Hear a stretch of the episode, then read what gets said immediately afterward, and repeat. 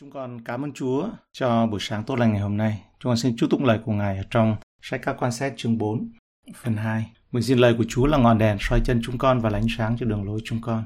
Trong danh Chúa Jesus Christ, Amen. Chúng ta tiếp tục trong à, câu 12 đến câu 18. Một người Benjamin chạy trốn khỏi giặc đến tại Silo, nội ngày đó, quần áo rách ra, đầu đóng bụi cát. Khi người ấy đến, Heli đương ngồi trên ghế mình tại bên mé đường, trông đợi cách ấy này vì lòng Heli run sợ về hòm của Đức Chúa Trời. Người ấy vào thành báo tin đó, cả thành bèn kêu la lên. Heli nghe tiếng la này thì nói sự ồn ào này là chi, tức thì người đó lật đật báo tin cho Heli, và Heli đã 98 tuổi, mắt đuôi không thể thấy được. Người đó nói cùng Heli rằng, tôi là người ở chiến trường đến. Ngày nay tôi được thoát khỏi cơn trận. Heli hỏi rằng, hỡi con, đã xảy ra làm sao? Sứ giả tiếp rằng, Israel đã chạy trốn trước mặt dân Philippines. Dân sự bị đại bại, lại hai con trai của ông là Hophni và Phinea đã chết và hòm của Đức Chúa Trời đã bị cướp lấy. Cùng một ngày, một người Benjamin chạy khỏi chiến trường và đến Silo. Trận chiến này diễn ra gần Afek, xem trong 1 Samuel chương 4 câu 1. Người đưa tin còn một chặng đường dài phía trước, đường đi phần lớn là lên dốc và anh ta mang một tin rất xấu. Bởi vì tin tức quá tồi tệ, anh ta đến với bộ quần áo rách nát và bụi bẩn ở trên đầu. Đây là một dấu hiệu truyền thống của tang tóc. Người đưa tin đã mang đến một tin xấu và anh ta để cho vẻ bề ngoài của mình phản ánh tin tức tồi tệ đến mức độ nào. Theo truyền thống không có căn cứ của người Do Thái, người đưa tin giấu tên đến từ chi phái Benjamin là một thanh niên tên là Sauler. Haley ở phía cửa vì lòng ông run sợ vì hòm giao ước của Đức Chúa Trời. Ngồi tại nơi cổng, chữ cửa này nghĩa là cổng. Haley hồi hộp chờ đợi những thông tin từ trận chiến. Đúng là Haley quan tâm đến số phận của chiếc hòm hơn là số phận của các con trai mình. Tại sao người truyền tin đó lại căng thẳng như vậy? Haley biết ông để chiếc hòm đi là một việc không khôn ngoan. Linh tính trong mê tín và lương tâm khiến cho ông lo sợ nó sẽ kết thúc trong thảm họa. Haley ngã khỏi cái ghế đang dựa vào cạnh cổng. Cổ của Haley bị gãy và ông chết. Đó không phải là tin tức về sự thua trận của Israel hay là sự tàn sát của quân đội, hay thậm chí là tin tức về cái chết của chính các con trai của ông đã giết chết ông. Đó là nghe nói hòm giao ước của Chúa bị cướp đi. Không một thanh gươm nào của người Philippines có thể giết ông một cách mạnh mẽ hơn nữa. Bạn cũng không thể nói cổ hay tim của ông bị vỡ trước. Đức Chúa Trời đã báo trước rằng hai con trai của Haley sẽ chết cùng một ngày như một dấu hiệu của sự phán xét trên nhà Haley trong chương 2 câu 34. Đức Chúa Trời không thông báo rằng Haley cũng sẽ chết cùng một ngày. Đức Chúa Trời nói với chúng ta nhiều điều trong lời tiên tri, nhưng không phải tất cả mọi thứ. Một số chỉ được nhìn thấy trong sự viên mãn, trong sự ứng nghiệm của nó sau khi nó được hoàn thành. Theo những đoạn khác, sau khi quân Philippines đánh bại quân đội Israel, họ tiếp tục tiêu diệt chính thành phố Silo. Nếu chúng ta quan sát Thi Thiên 78, câu 60 đến 64, đến nỗi Ngài bỏ đền tạm tại Silo, tức là trại Ngài đã dựng giữa loài người. Phó sức lực, Ngài bị dẫn tù, đây là lúc hòm giao ước bị lấy đi, đấy, bị cướp đi, và nộp vinh hiển Ngài vào tay cừu địch. Ngài cũng phó dân sự Ngài cho bị thanh gươm và nổi giận cùng cơ nghiệp mình. Lửa thiêu nuốt những gã trai trẻ họ, còn các nữ đồng trinh không có ai hát nghinh thú. Những thầy tế lễ họ bị gươm sa ngã, song các người quá bụa không than khóc. Và trong Jeremy chương 7 câu 12, Thế thì hãy đi đến chỗ ở cũ của ta tại Silo, là nơi trước kia ta đã gửi danh ta, mà xem, vì tội ác của dân Israel ta, ta đã làm cho nó thể nào. Và trong Jeremy 26 câu 9, Sau ngươi nhân danh Đức Giê-hô-va mà nói tiên tri rằng nhà này sẽ trở nên như Silo, thành này sẽ hoang vu và không dân ở. Bây giờ cả dân sự nhóm lại cùng Jeremy trong nhà Đức Giê-hô-va. Câu 18 Người vừa nói đến hòm của Đức Chúa Trời thì Heli ngã ngửa xuống khỏi ghế mình ở bên phía cổng, gãy cổ và chết. Vì người đã già yếu và nặng nề, người đã làm quan xét cho Israel trong 40 năm. So sánh đối chiếu với Samuel thứ hai chương 18 câu 4, vua David tiếp rằng, ta sẽ làm điều chi các ngươi lấy làm phải, vậy người đứng tại cửa thành, trong khi dân sự kéo đi từng toán trăm và ngàn giải thích chính xác ý nghĩa của chữ là ở phía bên cổng thành.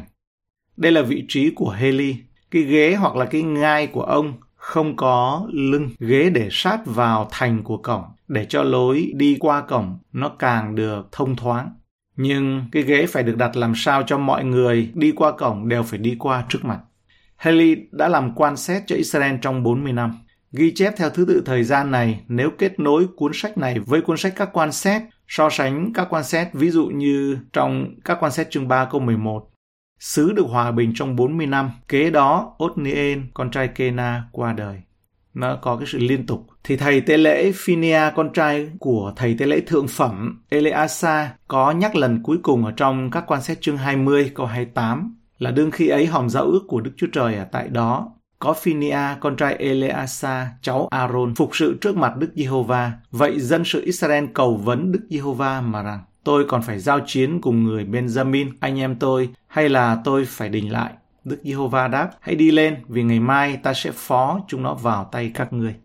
Vậy câu hỏi giữa khoảng thầy tế lễ Phinia này, con trai của thầy tế lễ thực phẩm Eleasa, giữa khoảng thầy tế lễ Phinia này qua đời và Heli lên làm thầy tế lễ thường phẩm cách nhau là khoảng thời gian bao lâu? Và đó sẽ là một câu hỏi thú vị nhưng không khỏi khó trả lời. Bởi rõ ràng có ít nhất một thầy tế lễ thượng phẩm, đó là Heli, đã dự phần vào việc làm quan xét ở Israel.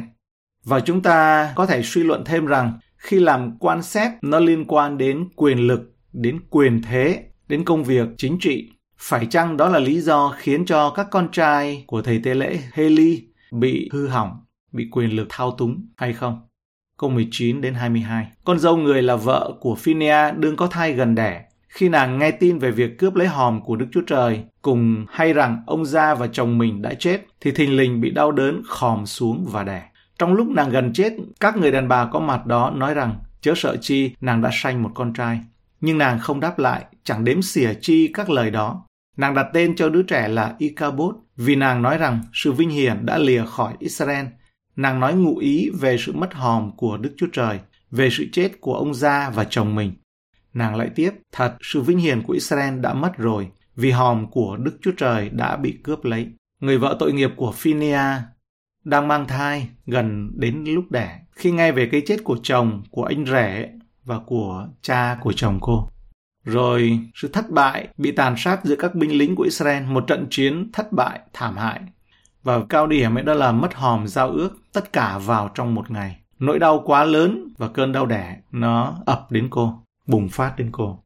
Rồi nàng đặt tên cho đứa trẻ là Icabod Đối với một phụ nữ Do Thái, việc sinh con trai là một tin vui tuyệt vời. Nhưng đối với người vợ của Phinia vào ngày này thì không. Để phản ánh nỗi thống khổ của cô và thảm kịch của dân tộc Israel, cô đặt tên cho đứa trẻ là Ichabod có nghĩa là vinh quang đã lìa khỏi Israel. Nhưng nàng không đáp lại chẳng đếm xỉa chi các lời đó. Nỗi đau của cô quá lớn, nó lấn át cả niềm vui của người mẹ khi đứa con trai chào đời. Đối với cô, sự mất mát là hoàn toàn, và cô thậm chí mất cả khát vọng sống nữa. Sự vinh hiển đã rời đi. Vinh quang của Đức Chúa Trời được thể hiện bởi hòm giao ước đã rời khỏi Israel. Người Philippines bây giờ đã nắm giữ nó. Sự vinh hiển của Đức Chúa Trời ra đi, lìa khỏi theo một nghĩa nào đó. Nhưng sự vinh hiển đã rời khỏi khi dân Israel đã ngừng ăn năn, ngừng tin cậy Đức Chúa Trời và bắt đầu tin tưởng một cách mê tín vào chính chiếc hòm. Sự vinh hiển của Đức Chúa Trời đã thực sự biến mất nhưng không phải vì hòm của Đức Chúa Trời đã bị cướp. Chiếc hòm đã bị cướp bởi vì sự vinh hiển đã vụt tắt. Làm sao Chúa có thể cho phép điều gì đó khủng khiếp xảy ra như vậy? Thứ nhất, Ngài cho phép đó là một sự phán xét công bình đối với Israel với tư cách là một quốc gia, một dân tộc và phán xét trên dòng họ thầy tế lễ của Heli. Đơn giản là họ đã nhận được những gì họ xứng đáng. Thứ hai, Chúa cho phép nó là một sự sửa trị đối với quốc gia, đối với dân tộc. Vì vậy, để cho họ không tin tưởng vào cái hòm ngoại hình của Chúa, thay vì tin tưởng vào Chúa của hòm giao ước. Thứ ba, mặc dù điều đó có vẻ rất khủng khiếp đối với con người, nhưng tất cả có phải đều là kinh khủng đối với Đức Chúa Trời không? Vào lúc đó, Đức Chúa Trời ở trên trời có vắt tay Ngài trên trán, lo lắng và không biết mọi việc sẽ diễn ra như thế nào không? Lo lắng về danh tiếng của Ngài, lo lắng về người Philippines và các vị thần của họ sẽ làm gì với chữ hòm. Nhìn nó theo cách này thì vinh quang đã không lìa khỏi chút nào. Thay vào đó, Đức Chúa Trời chỉ mới bắt đầu bày tỏ sự vinh hiển của Ngài, có lẽ theo cách khác mà thôi. Trong nhiều hoàn cảnh, chúng ta coi là tai họa, Đức Chúa Trời lại dùng nó một cách kỳ diệu để tôn vinh chính mình Ngài. Israel đã đúng khi đau đớn, buồn khổ, mất người và hòm giao ước vào ngày đó. Nhưng lẽ ra họ phải tin tưởng biết rằng Đức Chúa Trời có thể chăm sóc cho chính Ngài. Đức Chúa Trời không thất bại bởi sự kiện này, nên người Philippines không phải là kẻ được lợi bởi sự kiện này. Tất cả những gì được xem xét và Israel nhận được nhiều điều tốt đẹp hơn là bị tổn hại bởi nó, như chúng ta sẽ thấy. Albert Barnes thì bình luận rằng bài học về sự đổ nát mang lại cho các giáo hội bởi lòng tham lam và sự thâm độc của các linh mục của họ. Điều mà ở đây đã dạy chúng ta một cách cấp bách và điều này đã được minh họa nhiều lần ở người Do Thái là quá nghiêm trọng và rất quan hệ không thể bỏ qua. Khi vinh quang của sự thánh khiết rời khỏi nơi lẽ ra là một cộng đồng thánh thiện, thì sự vinh hiển và sự hiện diện của Đức Chúa Trời đã mất đi và những dấu hiệu bên ngoài về sự bảo vệ của Ngài có thể cũng sẽ sớm ra đi. Đối chiếu với Ezechiel chương 10 câu 18, sự vinh hiển Đức Giê-hô-va ra khỏi ngạch cửa nhà và đứng trên các cherubim. Ezechiel chương 11 câu 23. Sự vinh hiển của Đức Giê-hô-va dấy lên từ giữa thành và đứng trên núi ở phía đông thành. Đây là núi Olive, Olive. Chúng ta nhớ đến lúc mà Chúa Giêsu hình bóng sự Chúa Giêsu ngài thăng thiên. Và Khải Huyền chương 2 câu 5. Vậy hãy nhớ lại người đã xa sút từ đâu. Hãy ăn năn và làm lại những công việc ban đầu của mình. Bằng chẳng vậy, ta sẽ đến cùng ngươi. Nếu ngươi không ăn năn, thì ta sẽ cất chân đèn của ngươi khỏi chỗ nó. Nhưng mặc dù các hội thánh nào đó có thể sa sút lời hứa của Chúa chúng ta sẽ không bao giờ làm thất bại dân sự của Ngài là hội thánh vô hình. Cũng có một ý nghĩa hình bóng là hội thánh vô hình như trong Matthew chương 28 câu 20b. Và này ta thường ở cùng các ngươi luôn cho đến tận thế. Theo bình luận của Minh họa Kinh Thánh nói rằng về Ichabod nó cho thấy tính cách của những người tin Chúa trong thời kỳ nguy khốn. Họ run sợ vì hòm của Chúa khi tội lỗi gia tăng, sự đạo đức suy đồi và sự phán xét của Đức Chúa Trời báo động các tín đồ run sợ vì chiếc hòm giao ước. Trong những lúc bị của trách, phạm thượng và phạm tội, người cơ đốc nhân thật run sợ vì công việc của Đấng Christ. Mối quan tâm trần thế nhất của cơ đốc nhân là ở đó. Sự quan tâm của đấng cứu rỗi của tôi là ở đó. Phúc lợi của linh hồn tôi là ở đó. Hơn bất kỳ đối tượng trần thế nào, hòm giao ước của Đức Chúa Trời quan tâm đến người tin Chúa vì sự bảo tồn của nó ở trong lòng. Người tin Chúa cầu nguyện với tấm lòng và kêu khóc và tỉnh thức. Thứ hai, chúng ta cũng học được sự nguy hiểm của một tôn giáo mang danh bề ngoài hình thức đơn thuần. Chỉ có hình thức bên ngoài giống như Israel ấy, khi họ nghĩ rằng hòm giao ước mà con mắt xác thịt của họ đang nhìn thấy sẽ cứu họ khỏi người Philippines. Họ vây quanh hòm của Đức Chúa Trời, tôn kính các biểu tượng ngoại hình huyền bí của nó. Được ghi danh vào tư cách thành viên của giáo hội dự các bí tích vui mừng và hy vọng vào thiên đàng. Nhưng thay vì có một cái tên để sống trong khi họ thì chết, họ bỏ quên một điều cần thiết nhất, lợi ích cá nhân trong mối quan hệ với Đấng Christ. Cuối cùng họ chỉ nhận ra tiếng than khóc, khốn khổ. Ôi Ichabod, họ chìm vào cõi vĩnh hằng hư mất. Thứ ba, chúng ta cũng học được ưu điểm của lòng mộ đạo cá nhân trong những lúc nguy khốn. Mặc dầu Haley đã chia sẻ với sự phán xét đang lan tràn Israel và hủy hoại ngôi nhà của ông. Nhưng vị thánh giả đó đã chết khi ông ngã xuống, chết tại ngay cổng thành Shiloh. Tuy ông đã được cứu nhưng dường như qua lửa vào phút lâm chung. Mặc dầu người vợ của Phinia đã chia sẻ với nỗi thống khổ trong xứ và phá tan nhà cô. Mặc dầu sự tích tụ của nỗi buồn khổ và sự cưu mang đau đớn của cô lập tức ập đến như bùng nổ như phát nổ trên cô. Nó vẫn tốt đối với cô. Trong lúc chết, lòng mộ đạo của cô là phước lành cho cô. Ichabod Những trang lịch sử này có ý nghĩa mãi mãi cho mai sau và ứng dụng cập nhật kể cả ngày nay. Đức Chúa Trời đối xử với hội thánh, với giáo hội, với giáo phái ngày nay cũng như Ngài và với cả cá nhân người tin Chúa nữa. Cũng như Ngài đối xử với Israel trong những ngày đã qua. Hội thánh của Đức Chúa Trời hạt giống được chọn, cành nho hoang được tháp vào gốc là Chúa Giêsu Christ, không ngoại trừ hoạn nạn và cả thất bại đau khổ. Chúng ta tin vào chiến thắng cuối cùng của cơ đốc giáo, nhưng nếu nhìn vào những dấu hiệu của thời đại của sự lừa dối ngày nay theo như sự phản ánh của Führer 24, lời tiên tri ngày hôm qua thì hôm nay là thời sự. Thì như Israel đang gặp phải điều tồi tệ nhất lịch sử sẽ lặp lại. Hội thánh của Đức Chúa Trời đang bị đánh bại dần trở lại được báo trước qua hình bóng của hội thánh Laodice. lỗi không phải ở Chúa. Họ thậm chí vào thời đó đấy, không cần sự có mặt của thầy tế lễ thượng phẩm Heli. Chắc bởi vì ông đã quá già, sức yếu, bị mù mắt. Và tiên tri của Israel là Samuel. Có lẽ vì chàng thanh niên còn quá trẻ. Mà các trưởng lão Israel đã họp bàn quyết định rằng cần phải mang theo hòm giao ước của Chúa ra chiến trường. Và hòm đó vốn đang ngự tại Silo. Và chiến trận nên được thay đổi bằng tiêu chuẩn đánh trận này. Sự ngược đời ngược ngạo này trở nên nghiêm trọng hơn là các trưởng lão Israel nghĩ đến. Đến nỗi hiện diện ngay cả của hòm giao ước của Đức Chúa Trời cũng không cứu vớt được. Mà dường như chỉ làm tăng thêm thảm họa vì chiếc hòm giao ước đã bị cướp đi và những con trai của Heli, người đã mang nó vào chiến trận và chúng ta có thể hình dung ra rằng họ đã chiến đấu vô cùng dũng cảm để bảo vệ chiếc hòm có đôi cánh cherubim bằng vàng rộng lớn che phủ trên đó. Sai lầm của những người này nằm ở đâu? Đó là một lỗi với ba điểm sau đây. Ngay từ đầu họ đã hành động theo sự thôi thúc của con người thay vì theo mạng lệnh của thần Chúa. Ngoài ra, Chúa cũng truyền rằng khi dân Israel đã định cư trong vùng đất hứa thì hòm với đền tạm phải ở một nơi cố định do Chúa truyền bảo. Nó không được mang đến cho mọi người, mọi người đã học đủ khiêm nhường để đến với hòm giao ước. Do đó, trong trường hợp này, họ đang hành động mà không có lệnh của Đức Chúa Trời. Và đây luôn là một sự mạo hiểm chết người. Ngày nay chúng ta cũng không ngoại trừ nguy cơ đó. Nếu chúng ta nghĩ mình sẽ không như họ thì chúng ta đã tưởng là mình biết, tưởng là mình đứng hay giữ kẻo ngã. Chúng ta đừng thay đổi đường lối của Đức Chúa Trời, đừng thêm hay bớt gì vào các điều răn ngài, luồn hay là lách mà giảm giá trị của mạng lệnh của Chúa. Hăng say mà lệch lạc, cầm đèn mà chạy trước ô tô, Ngày nay có hàng trăm kế hoạch để thực hiện công việc Đức Chúa Trời có thể là hiệu quả nhưng phải chăng là lá vả đứng chắn con đường khi Chúa Giêsu Christ Ngài lên Jerusalem chăng? Nhưng tất cả đó đều không phải là ý của Ngài. Các môn đệ cùng kéo nhau đi kiếm đồ ăn, họ đưa về và đưa đồ ăn cho Chúa. Nhưng răng răng trượng 4 câu 32, Ngài đáp rằng ta có một thứ lương thực để nuôi mình mà các ngươi không biết, họ sửng sốt lắm. Câu 34, Đức Chúa Giêsu phán rằng đồ ăn của ta tức là làm theo ý muốn của đấng sai ta đến và làm trọn công việc Ngài. Chúa Giêsu Christ đã không cần họ giúp Ngài. Chúng ta hãy tập hỏi rằng, học tập hỏi trong mỗi một lúc khó khăn, mỗi một việc cần quyết định rằng, trong hoàn cảnh này, trong điều này, nếu là Chúa Giêsu thì Ngài có làm như vậy hay không?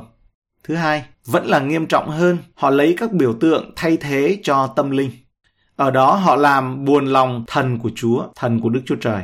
Ở đó họ đã chơi một trò chơi ngu xuẩn tột độ, theo kiểu con chó trong chuyện ngụ ngôn của Aesop. Có một con chó lớn đã giành lấy một miếng thịt to từ một con chó nhỏ và yếu ớt. Khi đang cùng con mồi chạy qua một cây cầu hẹp, nó bất ngờ dừng lại vì nhìn thấy một con chó khác đang ngoạm một miếng mồi trông lớn và ngon nghẻ hơn nhiều so với miếng mồi của mình. Nó bèn lao tủng xuống suối để vô lấy miếng mồi kia, nhưng không tìm thấy con chó kia cùng với miếng thịt to kia nữa, bởi vì nó đã biến mất. Đột nhiên nó mới chợt nhớ đến miếng thịt của mình đã từng ngoạm giữa hai hàm răng, lặn tìm nó nhưng vô ích. Vì vậy cuối cùng nó đã mất tất cả, cả trì lẫn trài. Họ đã bỏ Chúa để nắm lấy biểu tượng cái bên ngoài, cái hình thức, cái mà chúng ta gọi là tôn giáo là do con người tạo nên để mong tìm Chúa, mong đóng khung Chúa. Nhưng có ai nhốt được Chúa? Kết thúc họ chỉ nắm được bóng đen mà thôi. Những người này đã nhầm lẫn biểu tượng, hình thức bên ngoài mang vẻ huyền bí với chính sự hiện diện của Ngài, sự Ngài ở cùng. Dạng mê tín huyền bí này về biểu tượng này là kết quả tự nhiên của sự suy đồi tôn giáo, linh tôn giáo. Ấy người Philippines đã có hình ảnh của các vị thần của họ trong trận chiến bằng biểu tượng và cờ hiệu. Và Israel dường như đã nói, chúng ta cũng phải có một biểu tượng như vậy. Là của Đức Chúa Trời của chúng ta, họ khao khát có một cái gì đó hữu hình, rờ chạm bằng cảm xúc. Nhưng Phaolô nói rằng những khí giới mà chúng tôi dùng để chiến tranh là không phải thuộc về xác thịt đâu. Bèn là bởi quyền năng của Đức Chúa Trời có sức mạnh để đạp đổ các đồn lũy. 2 Corinto chương 10 câu 4 nhưng có một sai lầm khác, nó có nguồn gốc sâu xa hơn. Họ không nhận ra rằng tội lỗi là bí mật của sự thất bại. Tội lỗi của hai người con trai của Haley, tội lỗi của chính ông ta. Và như trong Thi Thiên 78, nói về sự dân chúng bội nghịch Đức Chúa Trời và hậu quả của nó. Chính tội lỗi đã làm suy yếu cánh tay của họ và ngăn cản sự thành công của họ. Ngay cả Ba-la-am cũng không thể nguyền rủa được dân sự của Đức Chúa Trời, mặc dầu ông có muốn làm điều đó. Tại sao? Bởi vì có Chúa ở cùng, trụ mây và trụ lửa đang ở trên họ. Vì vậy Ba-la-am phải nói rằng, ở trong dân số ký chương 23 câu 21, Ngài chẳng xem tội ác nơi Gia-cốp và không thấy tà vậy hay là tà thuật trong Israel.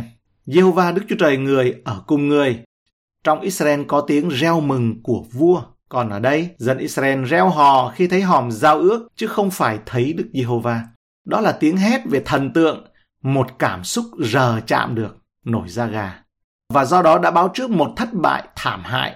Qua đây, rút ra từ bài học lịch sử mà có thể lặp lại, chúng ta hãy rất là cẩn thận với những cảm xúc bên ngoài, đừng bị đánh lừa. Một hội thánh thế gian hóa gần với sự nguyền rủa bị Chúa nhả ra đấy. Hãy ghi nhớ bài học của Akan trong Joshua chương 7 câu 21. Bản thân chiếc hòm sẽ vô giá trị nếu có một Akan ở trong trại. Sẽ bị vô hiệu. Bạn có biết rằng chính nơi này sau đó không lâu, Đức Chúa Trời đã tạo ra một điều kỳ diệu hay không? Bởi vì đến chương 7 câu 12 thì chép rằng bây giờ Samuel lấy một hòn đá dựng lên giữa khoảng Mích-ba và Sen, đặt tên là Eben Ese, vì người nói rằng Đức Giê-hô-va đã cứu giúp chúng tôi đến bây giờ khung cảnh đã thay đổi làm sao từ một Ichabod là sự vinh hiển đã rời khỏi, nhường vị trí cho một Eben Ese, nghĩa là hòn đá của sự giúp đỡ. Các ngày của hội thánh sẽ bừng sáng và quyền năng của hội thánh sẽ trở lại như thuở ban đầu nếu chúng ta trung tín, trung kiên với nền tảng của sự dạy dỗ của các sứ đồ cùng các đấng tiên tri. Và chính Đức Chúa Giêsu Christ là đá góc nhà. Ephesos chương 2 câu 20 Nguyện một lòng sắt son làm theo ý muốn của cha trong Chúa Giêsu Christ và xin Chúa giúp đỡ để làm trọn công việc của Ngài. Tin lành Giăng chương 3 câu 34. Cùng với sự tôn kính đi theo Đức Thánh Linh, vâng theo Đức Thánh Linh hay là có tư tưởng của Đức Thánh Linh. Trích dẫn của Thomas Spurgeon. Cảm ơn Chúa trong câu chuyện này. Chúng ta lưu ý về những cảm xúc, về những hình thức và xin Chúa cho chúng ta thay được bình cũ, nhận lấy bình mới để có dầu mới từ nơi Chúa. Và xin với Ngài qua bài học của lịch sử cho chúng ta chạy trốn đến Chúa của chúng ta là mang thập tự giá và đi theo Ngài.